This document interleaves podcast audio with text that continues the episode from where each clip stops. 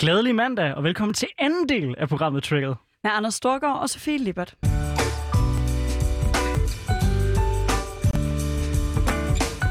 skal jeg nu til anden time af programmet Triggered. I sidste time havde vi besøg af øh, to af semifinalisterne til DM i debat, og det får vi også i denne her time. Denne gang er det to af dem, der gik videre fra anden indledende runde, og dem kan I altså også følge med øh, hos Politikken Live. Det lyder næsten som om, vi er sådan en reklamespot. Der er ikke nogen, der har givet mig nogen penge for at sige det her. Jeg synes bare, at DM i debat er et vildt fedt arrangement. Man skulle næsten tro det. Øhm, øhm, og jeg undskylder lige for de små tekniske udfordringer, som vi havde der. Øh, det var før. Den her debat, det er en debat, jeg har glædet mig enormt meget til. Øh, ja. Fordi nu skal vi nu til at snakke om det, der er helt hot, for der har lige været et pressemøde lige nu. Ja, så jeg skal sådan set bare høre, hvad trigger dig? Nu skal I høre, det der trigger mig, det er den måde, vi indretter vores ydelser i Danmark.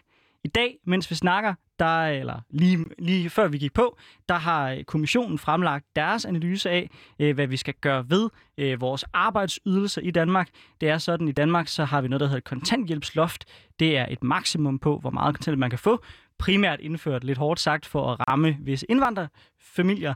Øh, og det har der været i en længere øh, periode, hvor der har været utilfredshed fra de røde støttepartier. Særligt enhedslisten har været helt op og ringe over den her dagsorden, og har faktisk sagt, hvis ikke regeringen gør noget ved børnefattigdom, som de mener er afstedkommes af det her kontanthjælpsloft, så er de klar til at vælte regeringen. Lad os starte med at lytte lidt til, hvad, hvad, hvad Maj hun sagde.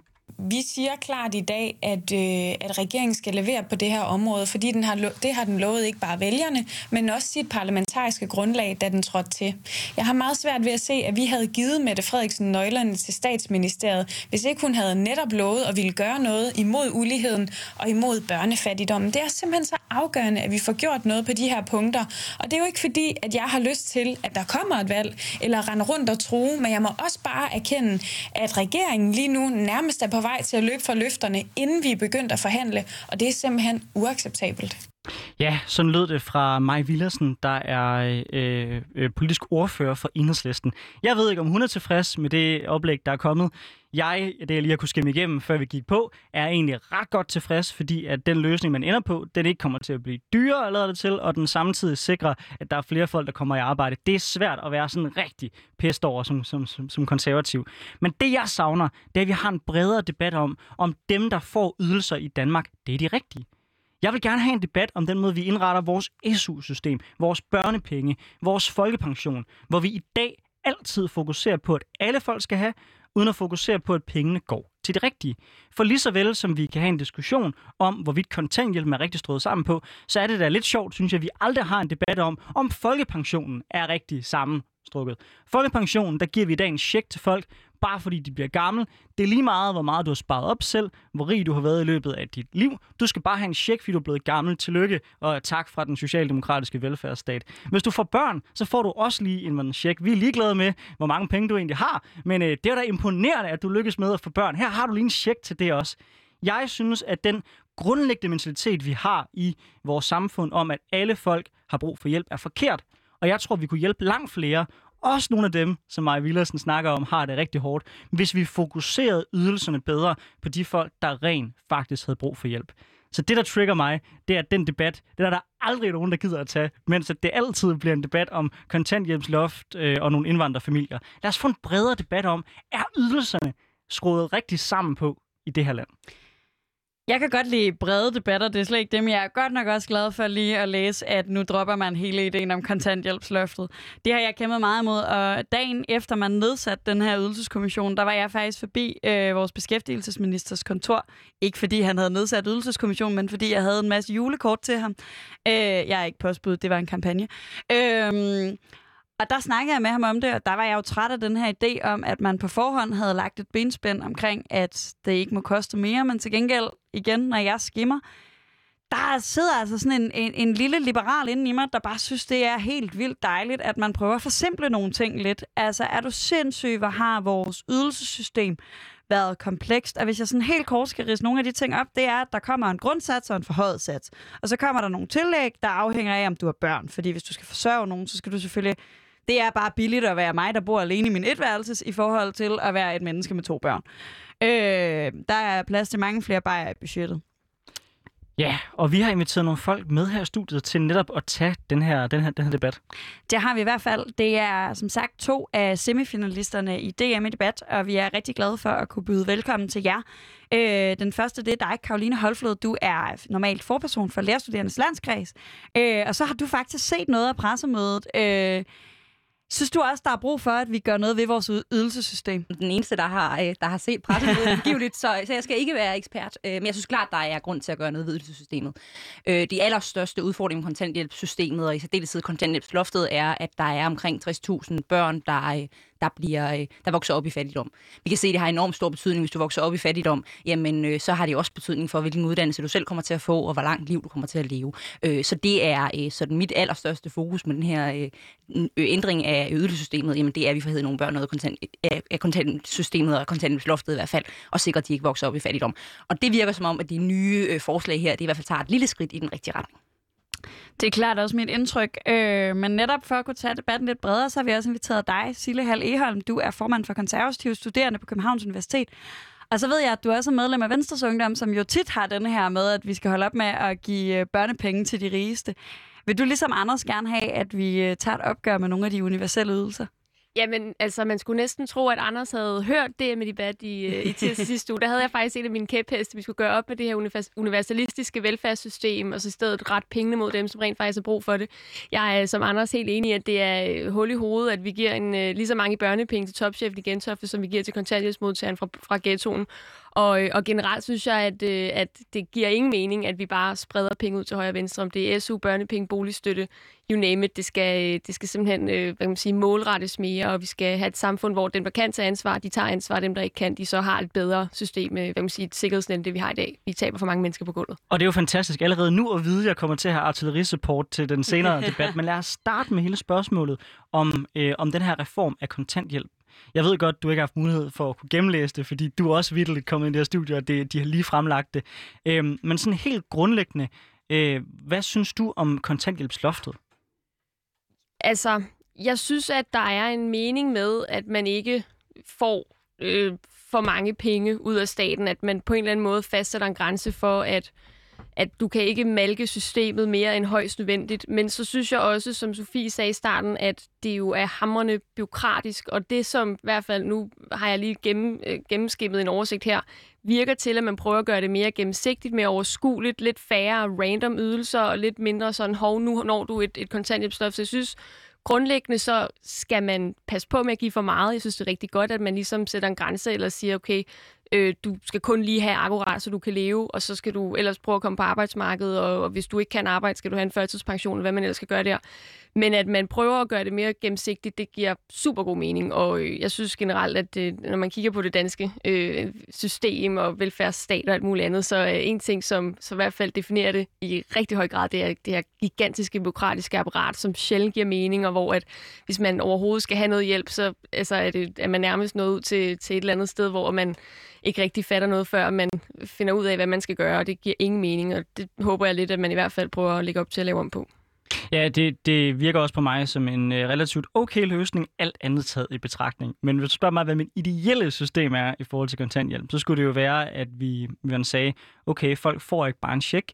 Øh, vi sikrer, at hvis folk de er arbejdsløse, så øh, øh sætter vi dem i en aktivering i virkeligheden gør sådan, så nyttejobs, det er noget, som, som alle reelt set er i, i, igennem, så man ikke rører ud af den rytme, det er at have et arbejde. Jeg tror faktisk, vi knækker enormt mange af de mennesker, der rører på kontanthjælp ved, at man rører ind i en rytme, hvor man rører ud af arbejdsmarkedet. Jeg tror, det er meget nemmere også for dig at kunne få et job på den anden side, hvis man, hvis man kan sige, okay, jeg er faktisk blevet holdt gang i den her periode, hvor jeg har gjort en forskel. Hvad vil jeg måske for mit lokalområde ved at hjælpe med at holde parkerne rene, eller et eller andet, der gør en forskel øh, for, for det sted, hvor man er. Det tror jeg vil være et bedre system. Men eftersom jeg godt ved, at man nok ikke lige får hele Folketinget med på det lige i morgen, så tror jeg sgu også, at kommissionens bud virker til at være ganske okay.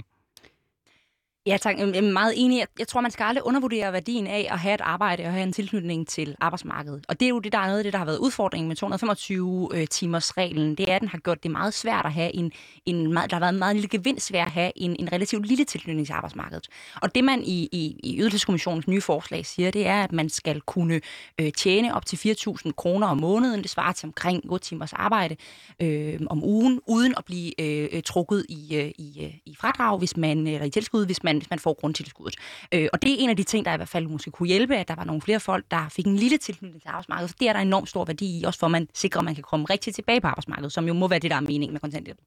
Men det er jo også, hvad kan man sige, nu har vi for eksempel herude på, på hvad man sige, København på Vesterbro set det her sociale frikort som et tiltag, hvilket giver super god mening, og det er jo, hvad man siger, noget, der især har været rettet mod socialt udsat, hvor man simpelthen har sagt, at I kan tjene nogle penge vidt på papiret ved siden af, uden at miste jeres kontanthjælp og social ydelse. Det giver jo rigtig god mening, ikke kun for de socialt udsatte, hjemløse, stofmisbrugere og hvad man ellers har, men, men generelt alle mennesker. Så synes jeg, at det er underligt at være i hvert fald øh, indtil nu og med rigtig mange andre ydelser og opsparinger generelt siger, hvis du har nogle penge, hvis du kan finde ud af at arbejde, hvis du måske kan arbejde deltid, men ikke fuldtid, hvis du kan tjene lidt, men det er ikke helt er nok, så skal du fandme straffes. Og så bliver det sådan lidt, du må slet ikke arbejde, hvis du skal have det her, men hvis du arbejder en lille smule, så bliver du straffet. Det giver ingen mening overhovedet, og, øhm, og det, det synes jeg er fucked up, fordi det skaber netop et samfund, hvor vi ikke bidrager, at man arbejder.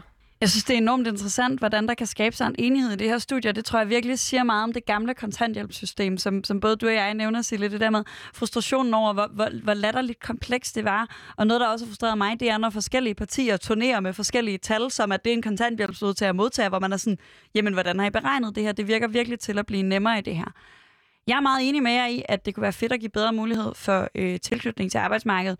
Når vi snakker aktivering på den måde, så har jeg jo min, min evige frygt, der er, at det ender som social dumping. At det ender med, at vi får folk til at arbejde fuldtid til 6.000 kroner om måneden for noget, som vi nok godt kunne have betalt dem en ordentlig løn for.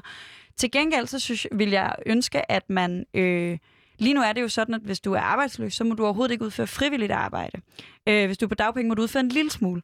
Øh, men man må generelt ikke udføre frivilligt arbejde, og det er også sådan noget, hvor jeg forestiller mig, at det kunne give en mening. Altså, sådan helt basic, du må faktisk ikke øh, være aktiv i et parti, fordi det er at være, lave frivilligt arbejde. Der er mange af sådan nogle problematikker, som jeg øh, der håber, vi kan tage med i svinget. Øh, nu får jeg helt enig i jeres analyse af, at når offentlig forsørgelse det indebærer øh, et krav om fuldstændig passivitet fra alt andet end at søge øh, jobs, så er det ret usandsynligt, at vi får ret mange mennesker i arbejde. Jeg synes, det er ret positivt at hvad hedder, fornemme, at kommissionen åbenbart er lykkes med et eller andet sted, hvor ingen af os i det her studie i hvert fald har lyst til at rive hovedet af hinanden. Det er et godt sted og et sted, hvor man starter. Men så lad os prøve at rykke debatten over på nogle af de andre ydelser, vi har i vores samfund. Noget, jeg ved, der ligger jer meget på sinde i konservative studerende, det er jo hele spørgsmålet om SU. Hvor ja. står I henne på det spørgsmål? Jamen altså, jeg vil sige, som, som forening, der tør jeg ikke at, at, at, at sige for meget. Det tror jeg, jeg vil lade landsformanden om. Men i hvert fald personligt og, og i København, der er vi meget optaget af i hvert fald at, at prøve at trække det her øh, danske erhvervsudspil ind og sige, at vi skal simpelthen øh, prøve at gøre op med hele den her idé om, at vi, vi giver så mange penge gratis i SU hver måned. Vi bruger lige så mange, den danske stat bruger lige så mange penge på SU, som vi bruger på selve uddannelsesdelen, hvilket i mit hoved er rimelig øh, altså, fucked up, sorry. Men, øh, men hvis, det, det vil give sindssygt god mening, hvis man sagde på kandidatdelen af en studie, i hvert fald hvis man tager en bachelorkandidat, så skal man ikke have det her SU-legat, som man får nu. Fordi først og fremmest, når man er på kandidaten, så har man ofte et studiejob. Hvis man ikke har, så giver det rigtig god mening, at man så kan, kan optage et, øh, et, et, frivilligt, altså et, et rentefrit studielån. Men også fordi, at jeg synes, at uddannelse er en investering. Ikke kun for, for staten, men også for en selv. En af de, de bedste investeringer, man kan gøre som person, det er at tage en uddannelse. Og det gør ikke noget, at det koster noget, fordi at man ved, at altså, hvis man har tillid til, at den uddannelse, man tager, også kommer til at give en et job bagefter, så er man ikke bekymret for, at man kommer til at betale det her lån tilbage. Hvis det til og med er rentefrit, så er det jo hammerne genialt, og hvis man kan få et job ved siden af, så er det jo endnu mere fantastisk. Og jeg vil bare lige sige, jeg tror, at en af de ting, som nu kigger jeg på, på, på de to andre kvinder her, at amen, et fuldtidsstudie giver jo ikke tid til, at man også kan arbejde ved siden af, deltidsarbejde, hvad ved jeg. Og det argument er jeg virkelig, virkelig træt af at møde, fordi man kan godt arbejde ved siden af studiet, og hvis man er så heldig, som helt vildt mange er, at få et studierelevant studiejob, så er det altså en kæmpe gevinst, fordi det bidrager til, at man forstår ens studie bedre, at ens praktiske læring, den kommer lige til at hænge meget bedre sammen med den teori, man lærer, men også få et job efterfølgende. Det giver skide god mening, så vi skal afskaffe SU'en på kandidatdelen. Personligt vil jeg sige, at det vil give super god mening, i hvert fald at fjerne den hjemmeboende SU, sænke den på bachelordelen og på alle mulige andre steder, og så lave et eller andet særligt tillæg, hvis man virkelig er, er, er på røven, men øh, ah, uddannelse skal være en investering også for den enkelte, ikke kun for staten. Jeg tror slet ikke, der er nogen tvivl om, at, at, at Karoline øh, og jeg, vi står et lidt andet sted. Øh, men lad mig høre dig, Karoline. Øh, hvor skal SU'en hen? Øh, jamen, SU'en skal som udgangspunkt blive, hvor den er, og der skal komme lidt øh, mere af den. Øh, men jeg synes, Sille har ret i, at vi skal ikke have nogen hellige køer i uddannelsessystemet. Det giver mening, at vi skal snakke om, jamen, øh, bruger vi de penge, de mange penge, vi investerer i uddannelsessystemet, bruger vi dem på den mest fornuftige måde, og er der en grund til at gøre noget øh, bedre?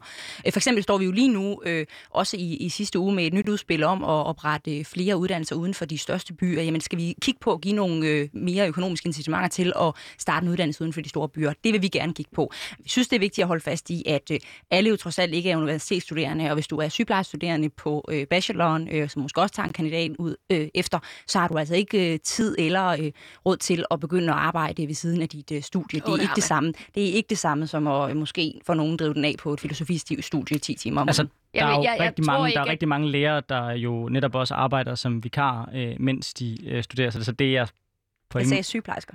Okay. Helt Men- enig i, at læreruddannelsen, der har man masser af tid. at Læreruddannelsen kunne godt bruge en del mere undervisning. også godt klare det kan vi sagtens tage en debat om Altså, en der, anden dag. der, der, der er mange af de her faggrupper, der, der også øh, har jobs ved, ved siden af, vil jeg sige. Øh, og nu, nu hvad hedder, sagde du, vi skal ikke have nogen hellige køer. Der vil jeg sige, når vi har en ko, der er så stor og fed, som SU'en er, det er 20 milliarder, vi bruger på det. Til sammenligning mener jeg, at vores universitetsuddannelse, de koster cirka 9-10 milliarder. Når det er de beløb, som vi er op og altså, som, vi, som, som vi drøfter, så vil jeg sige, så er jeg meget åben over for at se på, om man ikke skulle prioritere dem bedre. Ja, altså, og nu siger jeg jo bare, øh, det er noget, jeg har sagt i det her program før, ja, men vi bruger så også meget mere på øh, vores øh, mellemlange videregående uddannelser, og vores kort videregående uddannelser, og vores erhvervsuddannelser, og vores øh, ungdoms, øh, generelt gymnasielle uddan- ungdomsuddannelser, så man skal ikke tro, at det er, fordi vi bruger dobbelt så meget på SU, som vi bruger på uddannelse, fordi SU'en dækker mange flere mennesker, øh, end øh, universiteterne gør. Når det så er sagt, så vil jeg godt lige vende tilbage til det her med at arbejde ved siden af, fordi jeg er helt enig, så nogen som du og jeg, Sille, vi kan sagtens tage et job ved siden af. Lidt pres på matematikstudiet, det indrømmer jeg gerne, men jeg har fint klaret det. Øhm, men jeg tror, jeg ønsker mig, og det er måske tilbage til lidt af vores snak om, om, om uddannelsessystemet, eller om vores ydelser skal være universelle, at jeg synes det er rimelig vigtigt, at de mennesker, der ikke magter at tage et job ved siden af. Altså jeg, på mit studie, der læser man mellem 35 og 45 timer, og det er rigtigt. For mange af os, så kan man godt klare en øh, 10 timer ved siden af det. Det er fair nok, men der er bare også rigtig mange mennesker, der ikke kan. Og jeg har ikke lyst til at leve i et samfund, hvor de skal øh, ligesom øh, have særordninger, og alle misser skal søge dispensation hele tiden. Jeg synes, vi skal anerkende, at folk er forskellige, og har man overskud og tid til at øh, arbejde ved siden af, og netop for alle de gevinster, du nævner, Sille, masser af gevinster i at tage et øh, studierelevant studiejob, rimelig svært, når man er matemati- matematiker godt nok, øh, medmindre man vil undervise på universitetet. Men, hvad hedder det, øh, men det er, men jeg synes, man skal gøre det for de gevinster. Man skal ikke gøre det for at have råd til at få det hele til at løbe rundt, fordi det er der nogle mennesker, der ikke magter. Og det er jo så der, hvor at der netop først og fremmest skal være adgang til et rentefrit lån. Og hvis man virkelig tror, at den uddannelse, man tager, også kommer til at give en et job på den anden side, så, vil man jo ikke, så er man ikke bekymret for at tage det her lån. I forvejen så er SU-lån øh, så fordelagtigt indrettet, at når man begynder at betale af, så er det vel været 500.000 kroner om måneden. Og hvis man går fra SU på, på 5,5 udbetaler om måneden til en månedsløn selv med et lavt betalt, betalt job på, hvad lad os sige, 25.000 kroner om måneden, så har man stadig en meget mere udbetalt, end man har efter SU i hvert fald. Så der er rum til også at betale en studiegæld af. Derudover, så øh, altså, jeg synes, at det er øh, de, de, de studerende, som ikke magter at tage et job ved siden af, udover at de bare måske synes, at vi vil hellere fokusere på studiet. Hvis man for eksempel er, er, altså har en, øh, en funktionsnedsættelse eller et handicap, så findes der jo det i dag, der hedder et handicaptillæg. Og det kan man jo stadig få, og det er ikke noget, man skal søge om hele tiden. Det er noget, man søger én gang, og så har man det resten af ens studietid. Så det er heller ikke fordi, at det der går ind og, og virkelig påvirker meget. Så jeg synes, at vi allerede i dag har et system, hvor at dem, som ikke kan overskue arbejde, men uden måske at have en funktionsnedsættelse, kan tage et SU-lån og så betale af på det, men uden at ligesom blive ruineret, medmindre man glemmer at betale af på det, så kommer der rigtig rø- høj rente på, men det er rigtig nemt at betale af på sit studielån. Og også at dem, som så er, har funktionsnedsættelse, de har altså også en rigtig god mulighed for støtte, uden at skulle tage et job, og samtidig have råd til at leve.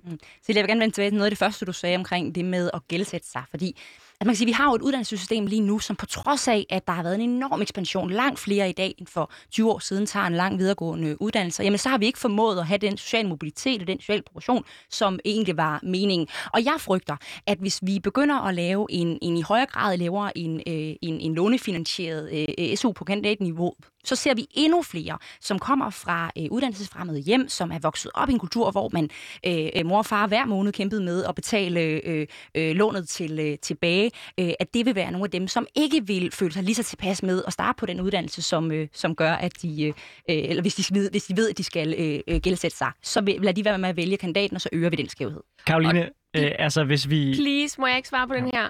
Jeg er helt enig med dig i, at vi selvfølgelig skal, skal skade den sociale mobilitet, men nu har man altså bare prøvet at lave noget undersøgelse af, hvis man udelukkende kigger på øh, at gøre SU'en på kandidatdelen lånebaseret, så har både Rockwool og altså Folketinget, flere ministerier, de har vist, at der kommer ikke til at have nogen negativ effekt, hvis overhovedet nogen effekt på den sociale mobilitet at gøre SU'en på kandidatdelen lånebaseret. Så kan man tale om bachelordel og alt muligt andet, det ved jeg ikke, det har jeg ikke læst forskning om, men i forhold til kandidatdelen, det påvirker ikke den sociale mobilitet overhovedet, og, og det giver plads til flere penge ja til uddannelse, Men jeg har til godt læst forskning om det. Og på udfordringen er jo, vil man lade være med at starte på en bacheloruddannelse, når man godt ved, at vi ikke har et bachelorarbejdsmarked i Danmark, og man derfor er nødt til at fortsætte på en kandidatuddannelse, hvis man ved, at man vil skulle gældsætte sig på kandidaten. Det er der, det er der forskning, der peger på, at øh, fordi man tænker, øh, fordi man vil være bekymret over udsigten til at skulle tage et gæld, øh, til at tage et lån, når man når kandidaten, ved, så vil man lade være med at starte på bacheloruddannelsen in the first place, øh, og det vil øge skævheden. Karoline, det argument, du prøver at sælge mig, sådan et groft sagt, som jeg ser det, det er, nu har vi hældt en masse penge ned i et SU-system. Det kan vi ikke se, at det for alvor rykker på den sociale mobilitet. Og så prøver du at fortælle mig, at den sociale mobilitet bliver væsentligt dårligere, hvis vi så fjerner det igen. Altså, vi kan bare kigge rundt på mange andre lande, der ikke har SU-systemet.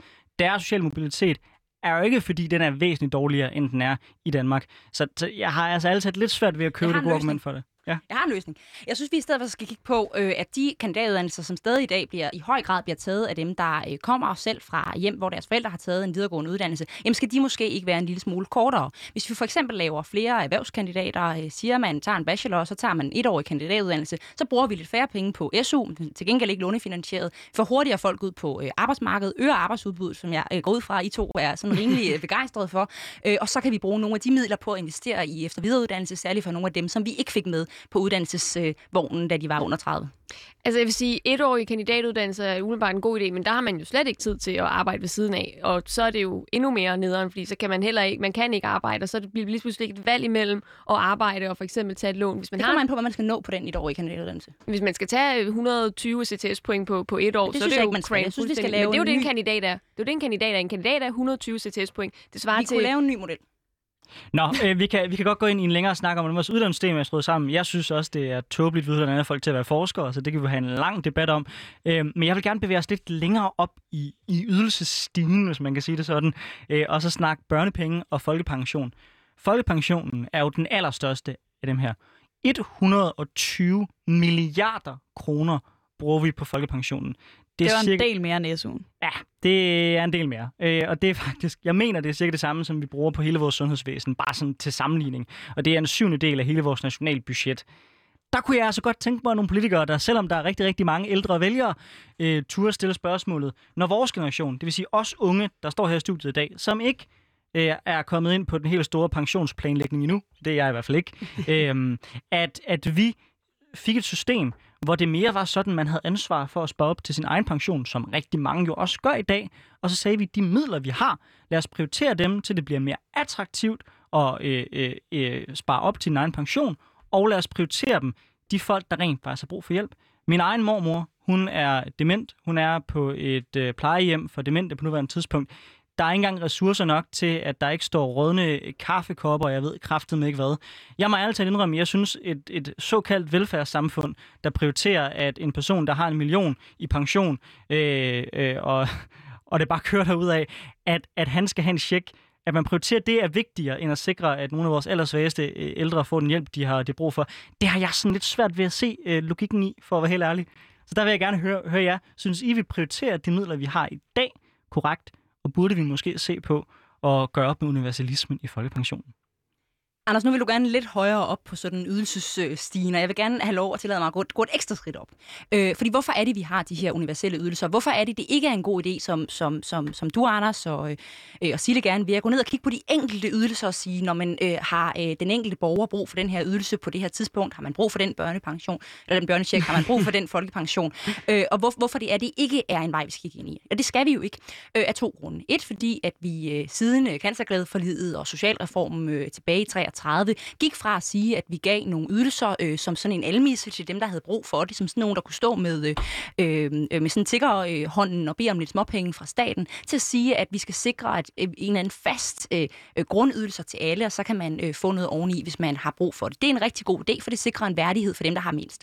Og så står vi også lige nu ind i en tid, hvor at øh, overklassen og en del af den øvre middelklasse, de vender ryggen til vores samfundsmodel. De begynder at sige, at øh, måske er den der velfærdsstat øh, absolut ikke en god idé alligevel. Det, frygter, det vil jeg frygte, at hvis vi begynder at sige, at I skal heller ikke have de ydelser, vi ellers har sagt, at alle i det mindste skal have, dem giver vi kun til de allersvageste, jamen så trækker vi meget, meget længere væk fra den, fra den velfærdsstat, som vi som udgangspunkt alle sammen jo, øh, jo går ind for. Uha, ja. jeg, jeg, men, jeg mener, at kanslergadeforlydet det blev vedtaget i 1932, 33, 33, og jeg ved i hvert fald helt sikkert, at konservativ ikke var med. Det var Venstre, det var vi ikke. Vil jeg bare gerne lige sige. øhm, men sådan helt grundlæggende, øh, så tror jeg, at grunden til, at folk betaler skat, og folk øh, synes, velfærdsstaten den er nice, det tror jeg er den samme årsag til, at jeg synes, det er nice. Nemlig, at vi har et sundhedsvæsen, der behandler alle. Vi har en folkeskole, alle folk kan gå i. Vi har nogle veje og nogle ordentlige offentlige faciliteter. Jeg tror sgu ikke, det er den check, man, man, øh, man får ind, når man, man bliver gammel, eller man får børn, der afgør, hvorvidt folk de har tillid til velfærdsstaten. Så jeg er så sådan, ja, det, er, det, er, bare, det er bare grundlæggende enig med dig i. Øh, Karoline, nu sagde du, at, du, at øh, det var et, øh, et skridt væk fra den her velfærdsstat, og, og det var ikke så godt. Men jeg synes egentlig ikke, at det er en dårlig ting at bevæge os væk fra velfærdsstat, og så måske mere tænke i velfærdssamfund.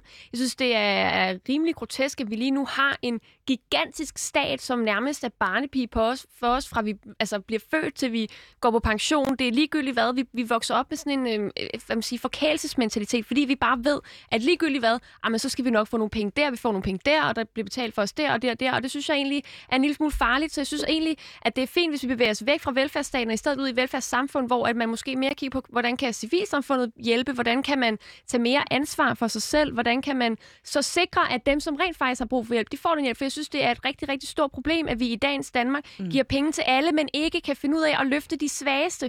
Det er et kæmpe problem, og det er på jobcentrene, det er på i, altså folkepension på plejehjemmene. Det er et kæmpe problem, at vi lige nu bare spytter penge ud, men ikke kan finde ud af at ramme dem, som rent faktisk har brug for det. Jeg synes ikke, vi spytter penge ud for det første, og jeg sætter pris på sådan de lidt liberale floskler om barnepigestat og sådan noget. Det har vi jo hørt før, og det, det bliver det jo ikke mere øh, rigtigt af. Men man kan sige, øh, den stat, vi har valgt at indrette, og sådan set har haft ret bred øh, opbakning til i, øh, i efterhånden rigtig mange år, det er jo også den, der gør, at vi har nogle unge mennesker, der tør tage nogle chancer, tør starte nogle virksomheder, tør øh, øh, vide, at, øh, at øh, hvis de risikerer noget, sætter noget på spil, jamen så, og det går galt, jamen så er der et, øh, et sikkerhedsnet, der øh, samler dem op. Det er også noget af det, der gør, at øh, virksomheder hellere flytter hertil, fordi de ved, øh, ja. og Danmark er et konkurrencedygtigt land, fordi man ved, at man har veje, der fungerer, man har øh, børnehaver, der fungerer, og man har øh, øh, og ens øh, øh, gamle mor kan komme på plejehjem, hvis hun har brug for det. Og enig i, at der er nogle huller der, hvor vi kan se, blandt andet i sundhedsvæsenet, hvor man jo ikke lige nu får en, øh, en, øh, en lige ydelse, uanset øh, øh hvem, hvilken baggrund man kommer fra. Der er masser af steder at tage fat på. Men vej væk fra velfærdsstaten, det vil jeg godt nok være ked af. Men Karoline, altså, det er meget, det er meget sjovt. Hver, hver eneste eksempel, du lige er kommet med, det var faktisk de eksempler, som både Silla og jeg nævnte, at det er nogle af de ting, vi gerne vil prioritere. Du nævnte ikke folkepensionen, nævnte ikke børnepenge, og det forstår jeg også godt, du ikke nævnte, for der er sgu ikke nogen, der har valgt at lægge øh, deres virksomhed i Danmark på grund af folkepensionen. Så du, du diskuterer jo også lidt noget andet, end det, som Silla og jeg diskuterer. Og det er sådan lidt et socialdemokratisk knep, vi altid bruger, at når vi begynder at tale, tale om og målrette vel, velfærden, så flytter man det over på nogle helt andre spørgsmål, som faktisk ikke er det, vi, vi, vi, vi, vi diskuterer. Hvis jeg skal lege Jones advokat, så kan jeg sige, hvis vi rent faktisk turer gå ind og se på folkepensionen, så kunne det være, at folk kunne få bedre sundhedsvæsen. Det kunne være, at de kunne få nogle bedre veje. Det kunne være, at de rent faktisk kunne få en velfærd, der var i top. Men Anders, det, jeg synes ikke, det, er, det handler om. Jeg synes ikke, det, er, det handler om de enkelte ydelser. Jeg synes ikke, det handler om børnechecken og om folkepensionen. Jeg Jamen, vi har jo ikke... kun de penge, vi har.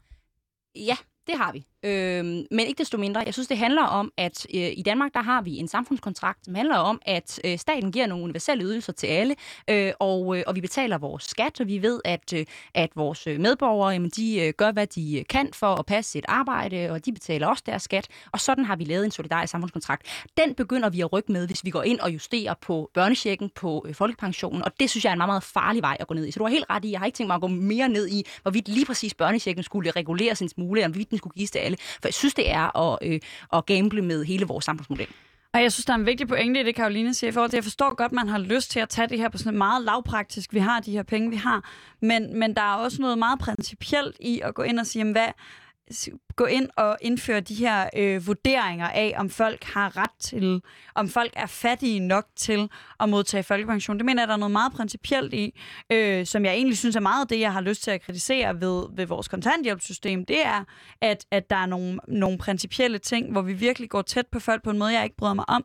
En ting, jeg dog dog, hvis jeg skal nærme jer med et skridt, så vil jeg godt øh, gøre det muligt at frasige sig folkepensionen. Ja, ja. For det er det mig bekendt ikke i dag. Så det vil sige, hvis man for eksempel øh, stadig arbejder, eller for eksempel øh, har en formue på øh, Anders Holk Poulsens størrelse, så øh, kan man simpelthen ikke få lov til at sige, ved hvad, de der, det der småtteri frem og tilbage, det behøver I ikke lige nu.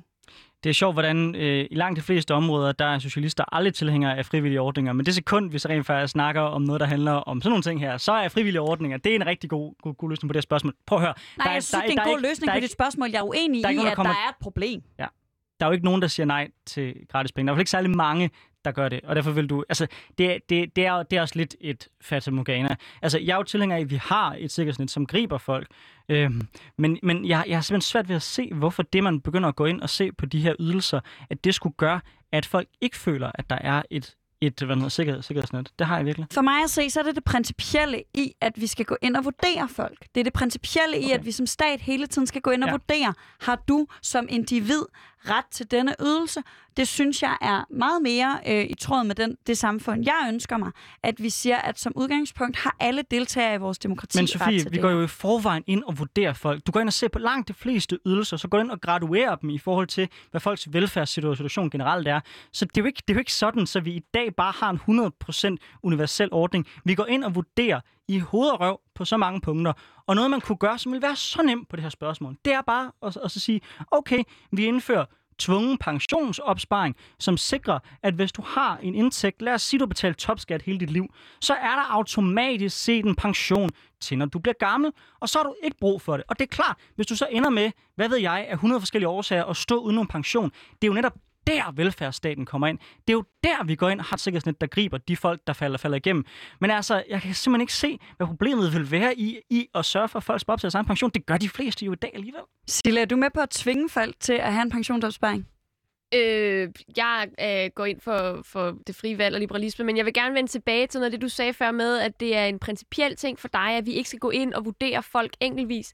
Det synes jeg da helt klart, at vi skal. Jeg synes, at vi langt hellere skal se individet frem fra kollektivet, og det er jo ikke kun, når vi taler om, om det her med ydelser. Det er jo også, når vi taler om alt muligt andet, når vi taler om, om indvandring og integration lige nu, at vi hammerne gode til at sige, du er et kollektiv, dig kan vi ikke lide, fordi du har en forkert hudfarve, du kommer fra, fra et forkert land, eller du måske lige ikke taler det rigtige sprog, og så kører vi bare over alle over en kamp, uden lige at se, okay, der var altså faktisk lige en håndfuld der, som rent faktisk var super nice, eller som kunne arbejde, eller dit du dat, og det gør vi helt vildt meget, og hvis vi holder fast i den her kollektivisme og, og, og hvad kan man sige, velfærdsstat, og vi skal se alle som det samme, og vi er et sammenhold, uden at se det enkelte menneske, uden at se individet, uden ligesom at på en eller anden måde skabe øh, rum til, at man som individ også kan udvikle sig, så synes jeg, at vi er på vej i en forkert retning, og jeg synes, at jeg, jeg er bare virkelig uenig med dig, fordi at jeg er meget principfast på, at vi er, vi, vi er ikke et kollektiv i et samfund. Vi er individer i et samfund, der lever sammen, og vi skal også se individet før kollektivet. Det, det gør man jo ikke, som Jeg det er i helt dag. enig i, at vi skal se på individet, når det gælder, øh, altså,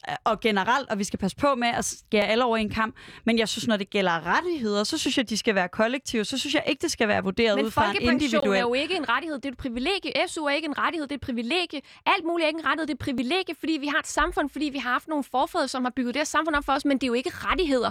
Rettigheder er, at vi har ret til at leve, vi har ret til, at staten ikke kommer og, og tager vores ejendom. Men, Sille, vi har, vores, jo- men det er vores, privilegie. Vores privilegier er jo, at vi har rettigheder. Nej, det vores er, vores privilegie- privilegie er, at vi har rettigheder. Men det er ikke vi vores privilegie, vores rettigheder, det her at vi kan få alt muligt. på, at vi har en grundlæggende levestandard, at vi har samfund, der sørger for, at alle kan tage en uddannelse, at man ikke skal være fattig, når man bliver ældre, øh, og, og at man ikke skal ned og lave en enkelt vurdering af, om lige præcis du har ret til det. Jeg synes, det er interessant, du nævner udlændingepolitikken, for det er faktisk en af de øh, jo emner, hvor at, at særlig venstrefløjen øh, går ind og siger, lige her, der må vi godt begynde at lave enkelte rettighedsydelser. For hvis det er en syrisk kvinde, der har taget en, øh, en, øh, en uddannelse som øh, sygeplejerske og ser, passer godt ind til Instagram-kampagner og har klaret sig godt, jamen så må vi godt lave nogle særlige rettigheder for hende. Hendes bebomsede øh, ordblinde lillebror, som, øh, som måske ikke lige klarede klarer sig så godt i folkeskolen, Nå, men øh, ham propper vi ikke lige på Instagram. Øh, og der er det lige præcis der, der er en meget, meget stor retssikkerhed at sige, at vi skal ikke begynde at lave enkelte vurderinger af, hvorvidt du har klaret dig godt, hvorvidt du har ret til en folkepension. Vi skal sørge for, at der er en, en grundlæggende rettigheder, som vi alle sammen har ret til, og vi, det er et meget vigtigt privilegium. Vi har alle sammen ret til at blive behandlet lige, vi har ret til liv, vi har ret til rigtig mange ting, men det er et privilegie, at vi har et samfund, som er indrettet sådan, at vi kan gå på hospitalet, når vi får et sov eller et eller andet, og vi kan gå til lægen, og vi kan mm. gå til alt muligt. Det er et kæmpe privilegium at bo i velfærdsstaten. Men det er jo ikke en, vi har jo ikke ret til at få SU, vi har ikke ret til alt muligt, og ligesom når, ved mindre man er flygtning efter FN's flygtningekonvention, så har man ikke ret til at få opholdstilladelse. Så er det et privilegie, hvis man får det. Man har ikke ret til særlig mange ting, ud over at være et frit menneske. Og når det er, at man putter rettighed over alle ting, så får vi jo sådan et, et bar, en barnepigestat. Er... Sorry, jeg siger det, hvor at alle bare føler, at ah, jeg har ret til dit, du, dat, og så hvis man ikke lige får en høj nok SU, så klager man. Og det er et kæmpe men, problem, Sille, og det er en kæmpe ret. krævermentalitet. Jeg har ikke rettighed til særlig meget andet end mit eget liv, men det er et privilegie, at jeg er så heldig at bo i et, i, i en samfund som det danske, hvor at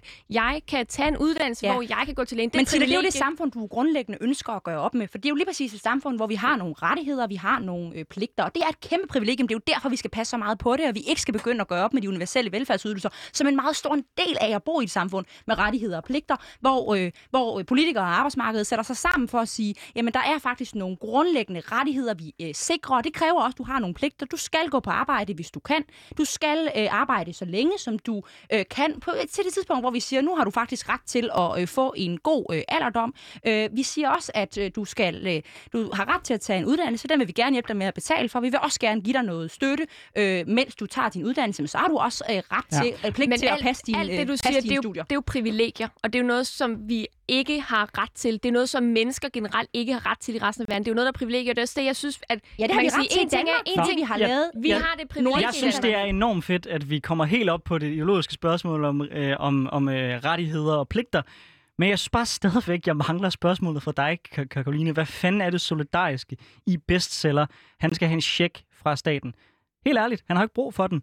Øh, tror, tror du virkelig, at velfærdsstaten bryder sammen, hvis bestseller han ikke får sin... Det solidariske er, at han får den tjek fra staten, men til gengæld så skal han betale i skat ind til fælleskassen, og det skal han betale noget mere, end du og jeg skal, fordi han tjener mere. Vi skal sørge for, at han bidrager lidt mere ind til den fælleskasse. Øh, det er så en ting, men øh, med det store bidrag, han så kommer til at bidrage til vores fælleskasse, der har jeg det rigtig fint med, at vi giver ham en eller anden grundsats, som er med til at opretholde den generelle stabilitet om vores samfundsmodel. Tror du, han hellere vil have et ordentligt sygehus eller en ordentlig skole til hans, til hans, til hans børn, end han vil have den ekstra check? Eller jeg betale mindre skat? være meget velkommen til at betale lidt mere i skat, så vi også kan proppe mere i fælleskassen til at investere i bedre sygehus.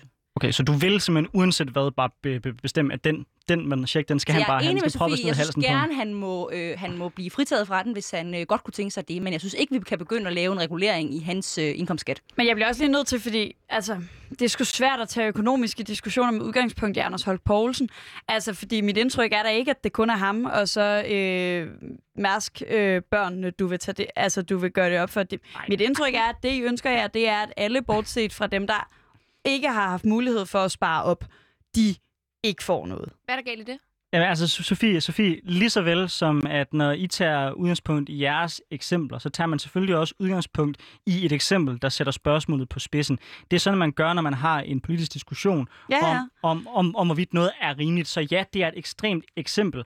Men der er immer væk stadigvæk en stor del af den danske befolkning, der betaler topskat, og som ikke har brug for penge fra staten.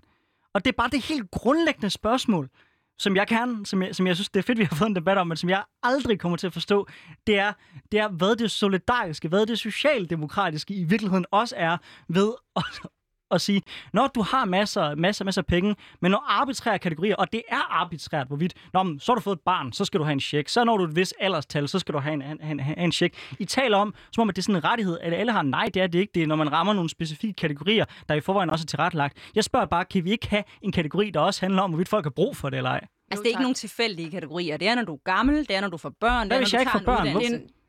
Det er ikke nogen hvis jeg, Hvis jeg har betalt skat hele mit liv, hvorfor er jeg så ikke ret til at få en skat bare fordi, eller ikke bare få en, få en skat, få en check, hvis ham, min sidemand, der får børn, har ret til, til, til en check. Det er jo det helt samme spørgsmål. Så hvis man tog jeres argument og førte det ud, at jeg betaler min skat, derfor har jeg ret til at få en ydelse, så burde jeg også have ret Fordi til børnepenge, men, som jeg det, kan børn. betaler Men er fælles bedste på samme måde som, at hvis du ikke bliver syg, så skal du stadig betale ind til, at vi har nogle hospitaler, der er velfungerende. Og det gør du, fordi du synes, det giver mening, og det synes danske virksomheder heldigvis også, og langt de fleste mennesker i Danmark, synes, det giver mening at betale ind til det fælles bedste, selv hvis man ved, at man ikke nødvendigvis lige får brug for den konkrete ydelse. Fuldstændig på samme måde som børnechecken. Men jeg føler måske også lidt, at du vælger at høre øh, et bestemt øh, del af argumentet, og fuldstændig ignorere, det faktum, at jeg synes, det er principielt. Altså, jeg skulle pisse lige glad med, om du har betalt skat. Det er ikke det, der giver dig ret til. Det er, at vi er blevet enige som samfund om, at hvis man er gammel og ikke kan arbejde, så skal man have en, øh, så kalder vi det ikke en rettighed, så kalder vi en sikkerhed, et privilegie, en sikkerhed på, at man øh, har en indkomst, man kan leve af. Vi er blevet enige om som samfund, at hvis du får børn, så får man en sikkerhed på, at man har nogle penge at forsørge de børn for. Vi er blevet enige, enige om som samfund, at du- man skal have den her, så kalder vi det en sikkerhed. Og det er principielt for mig, at vi ikke skal gå ind og øh, hele tiden vurdere, er du fattig nok til at få den her sikkerhed? Og det er den vurdering, jeg er imod. Det er ikke det koncept, at Anders Holt Poulsen ikke får den, eller at mine forældre, som er mere øvre middelklasse og mindre øh, virkelig voldsomt rimandsagtige, ikke får den. Det er ikke det, der er det vigtige for mig. Det vigtige for mig er det principielle i de sikkerheder, vi laver i vores samfund for hinanden. Og jeg hører udmærket, hvad du, hvad man siger. Det er ikke, fordi jeg ikke hører det argument, men for at citere en mand, der desværre er død, ideologi er noget bras, øh, og det er også sådan, jeg har det, hver gang jeg hører det, fordi jeg synes, det er sådan et spørgsmål, hvor principielle og ideologiske følelser kommer til at stå over et helt grundlæggende spørgsmål, der hedder, kunne vi bruge de her penge bedre på nogle folk, der har brug for det? Og det er også fair nok, at vi ideologisk set har en, har en uenighed på, på, på, på det spørgsmål. Jeg hører, hvad I hvad siger. Jeg synes bare ikke, at ideologiske, overordnede, principielle mål skal stå over noget så helt grundlæggende. Og det tror jeg øh, bliver det i forhold til den debat, som vi har haft her. Om ikke andet, tak fordi I udfordrede os så meget, som I gjorde. Jeg er glad for, at jeg havde Sile med som opbakning, øh, og jeg ønsker jer begge to øh, enormt stor held til DM i debat. Ja, vi øh, håber, I klarer jer skide godt i semifinalen. Det har vi også sagt til de andre, så nu har vi bare besluttet, at det er de fire gæster, vi har haft med, der skal nå finalen. Øh, tusind tak til dig, Karoline Holflod. Du er forperson for Lærerstuderendes Landskreds, og til dig, Sille Hall Eholm. Du er formand for konservative studerende på Københavns Universitet. Tak. Ja,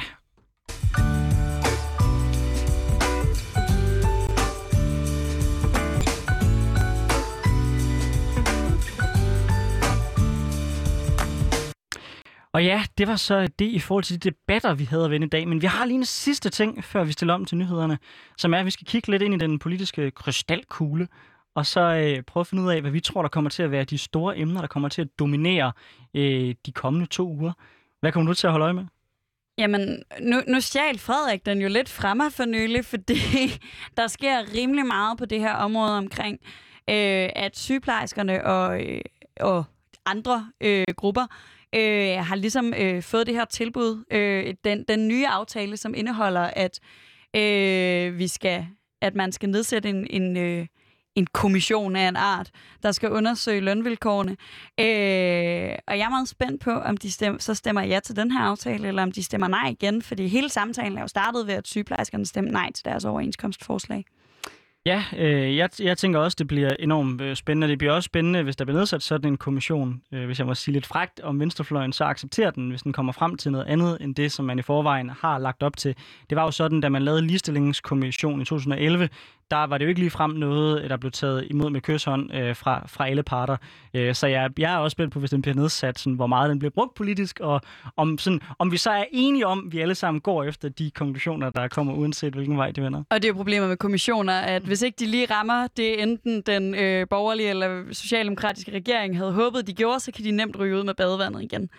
Øh, noget andet, jeg glæder mig til at følge med i, det er øh, jo faktisk i virkeligheden de ting, vi har talt om i dag. Øh, fordi nu starter der jo reelle øh, forhandlinger om, øh, hvor de her udrejsecentre øh, skal ligge.